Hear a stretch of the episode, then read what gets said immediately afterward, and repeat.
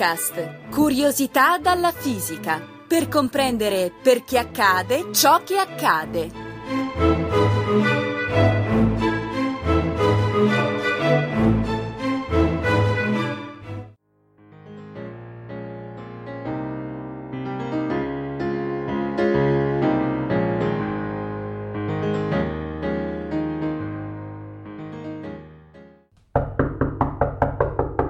Avanti.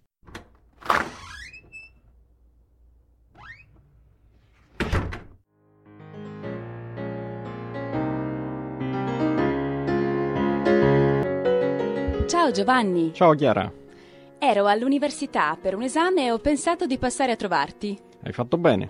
Scommetto che vuoi parlare dei transistor. Ah, sì, proprio così. L'ultima volta che ci siamo visti mi hai promesso di spiegarmi cosa sono e come funzionano, e così ho pensato di approfittare. Accomodati. Grazie.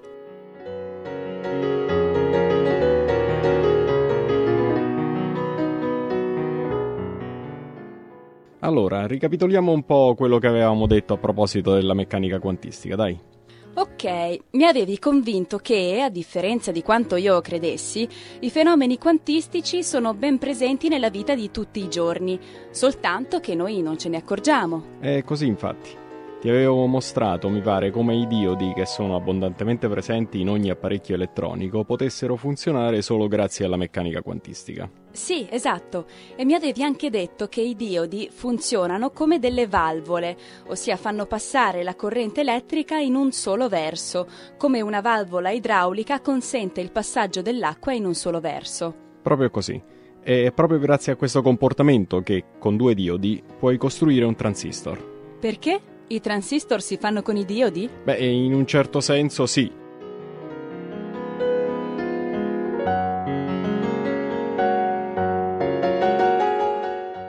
Un transistor di fatto è costituito di due diodi montati in serie, uno al contrario dell'altro, e svolgono praticamente due funzioni. O sono usati come interruttori, cioè fanno passare la corrente elettrica oppure no secondo certe condizioni, Mhm. oppure si usano per amplificare la corrente. Oh, scusa, ma non capisco. Come fai ad amplificare una corrente con due valvole? Le valvole non servono solo a regolare il verso in cui scorre qualcosa? Perché non ti domandi come sia possibile amplificare una corrente indipendentemente dal mezzo che adoperi? Eh, perché dovrei chiedermelo? Eh, La corrente è un flusso di cariche elettriche e le cariche elettriche non è che si creano dal nulla né si distruggono. Si chiama principio di conservazione della carica elettrica. Perciò, se non posso creare cariche elettriche dal nulla, non posso amplificare una corrente, perché non posso moltiplicare il numero di cariche che ne costituiscono il flusso. Proprio così. Ma allora il transistor? Il transistor funziona come un amplificatore, ma non è un amplificatore. Diciamo che ti dà l'illusione di moltiplicare le cariche, ma in effetti non è che lo fa.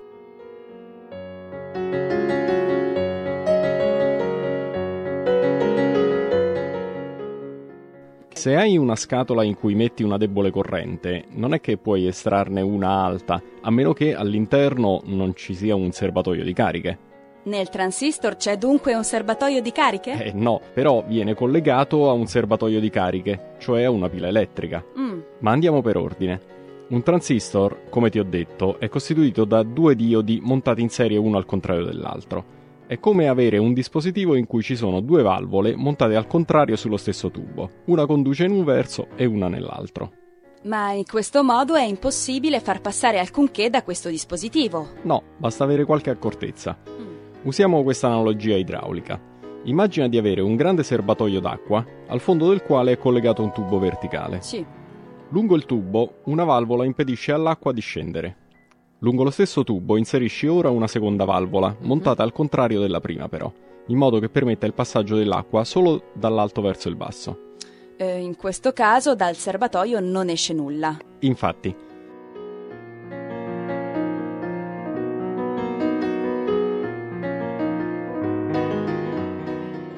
ora immagina di praticare un forellino nel tubo compreso tra le due valvole Mhm. e di poter immettere in questa sezione del tubo un pochino d'acqua.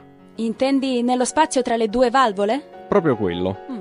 Quando lo spazio tra le due valvole è pieno d'acqua, se continui a spingerla dentro, questa esercita una pressione sulle valvole. Sì.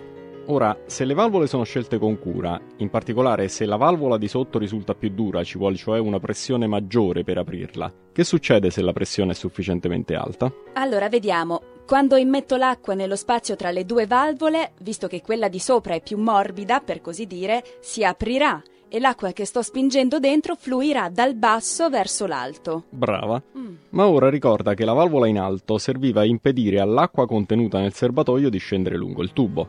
Quindi, se si apre, l'acqua cade dal serbatoio e scorre nel tubo. E a questo punto si apre anche la seconda valvola, Ok. quella in basso che permette all'acqua di fluire dall'alto verso il basso, perché con l'acqua che cade dal serbatoio la pressione è sufficiente per farla aprire. Quindi, ora cosa vedi uscire dal tubo? Tanta acqua, quella che era contenuta nel serbatoio.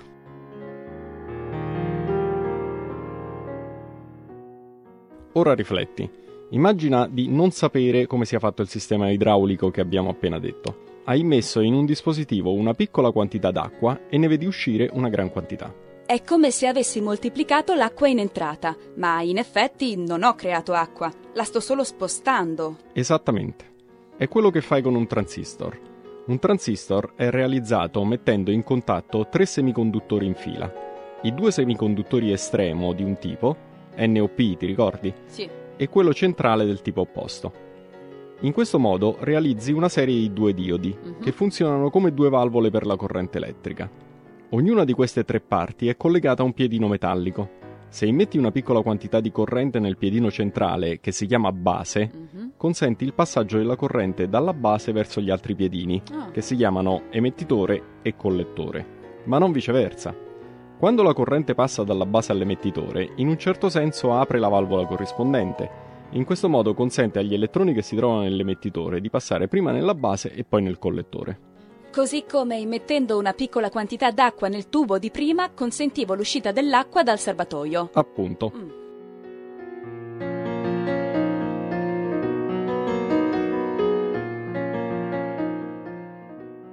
Nel nostro esempio, la valvola di sopra rappresentava l'emettitore e quella di sotto il collettore. Il serbatoio, nel caso di un transistor, è una pila elettrica. Per funzionare, i transistor devono infatti essere alimentati e a forza di andare la pila si scarica. È come se il serbatoio si svuotasse. Eh, se ho capito bene, gli elettroni entrano nella base. Quando l'hanno riempita, cominciano a premere sulle valvole. Quella dell'emettitore si apre e fa passare gli elettroni dalla pila che è collegata a quest'ultimo. Gli elettroni della pila quindi possono passare nel collettore. Grosso modo. Ma attenta, Ok. si tratta solo di un'analogia. Sì. Gli elettroni non è che sono palline che riempiono uno spazio e premono su una valvola, Ok. sono oggetti complicati, un- sono allo stesso tempo onde e particelle. Mhm. Quello che accade è che il fluire delle correnti altera i, na- i campi di natura elettrostatica che si trovano tra un semiconduttore e l'altro, e questo consente il funzionamento del transistor. Oh, ok, ferma, ferma, stai parlando troppo difficile adesso. Hai ragione. Torniamo all'analogia idraulica. Sì.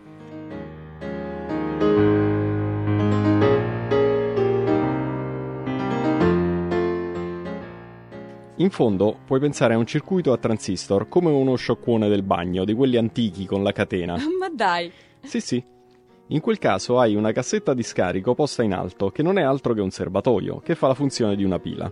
Il dispositivo di scarico agisce come un emettitore. Immagina di legare alla catena un secchiello e di versare un po' d'acqua in questo secchiello. A un certo punto il peso dell'acqua che sta nel secchiello è Sì. sufficiente a tirare la catena.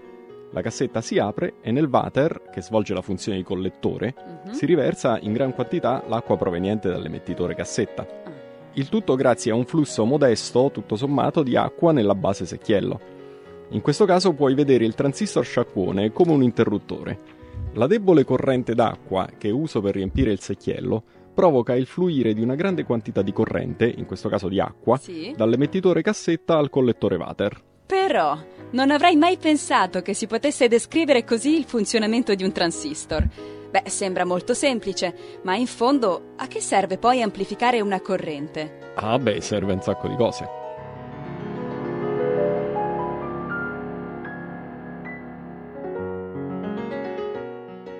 Ad esempio, nel caso di una fotocamera digitale, la debolissima corrente prodotta dai pixel illuminati dalla luce sarebbe troppo bassa per consentirti di vedere l'immagine sul display. Ah sì?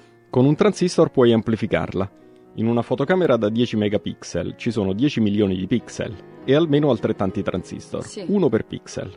Se invece ascolti un CD, il segnale elettrico prodotto dal lettore sarebbe troppo debole per pilotare le casse del tuo stereo. Ah, Per questo devi amplificarlo, con uno o più transistor. E lo stesso devi fare se ascolti la musica dal tuo lettore MP3. La corrente che viene fuori dal lettore deve essere amplificata per avere un'intensità sufficiente a farti sentire il suono dalle cuffie.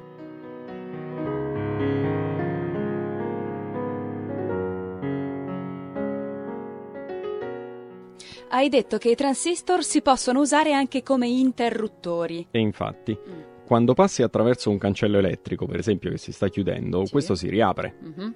perché il cancello è dotato di una cellula fotoelettrica che emette una debole corrente fin tanto che non passa nessuno. Ne Sì. abbiamo parlato in una delle passate puntate di Sì, fisica. sì, me ne ricordo. Questa debole corrente è usata per pilotare un transistor che funziona da interruttore. Mhm. Se nella base del transistor scorre la debole corrente prodotta dalla fotocellula, il transistor mantiene aperto un circuito. Sì. Se passa una persona o un mezzo, il flusso di corrente si interrompe e il transistor cambia stato, chiudendo un circuito. A questo punto, in quest'ultimo circuito, può passare una corrente molto più alta che è quella che permette al cancello di riaprirsi. Insomma, ci sono transistor ovunque. Sì,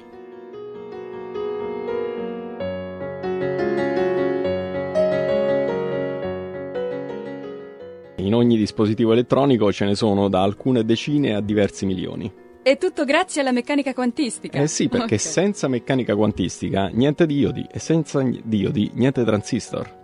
E senza transistor niente elettronica, anche se, a dir la verità, il televisore e la radio di mio nonno funzionavano altrettanto bene, anche senza transistor. È vero, però i vecchi televisori e le vecchie radio funzionavano appunto a valvole. Sì. Anche oggi i puristi dell'hi-fi sostengono che gli amplificatori a valvole funzionino meglio di quelli a transistor e in effetti si trovano ancora in commercio. Beh, e allora perché usiamo i transistor e i diodi invece delle valvole? Hai presente una valvola?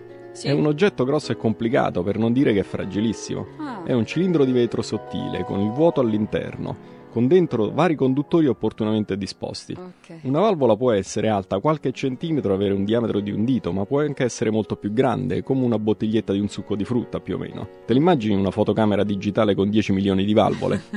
Ci vorrebbe un appartamento per contenerla. Eh sì, mi pare un po' difficile portarsela appresso. Infatti, i primi computer, per esempio, che funzionavano a valvole, erano armadi che occupavano l'intero piano di un palazzo. Oggi puoi portare la potenza di calcolo di quei mostri in una scatolina di pochi millimetri di spessore. Beh, ci è voluto un po', ma adesso la mia curiosità è davvero soddisfatta. Allora ti saluto, eh? Alla prossima! Alla prossima, ciao!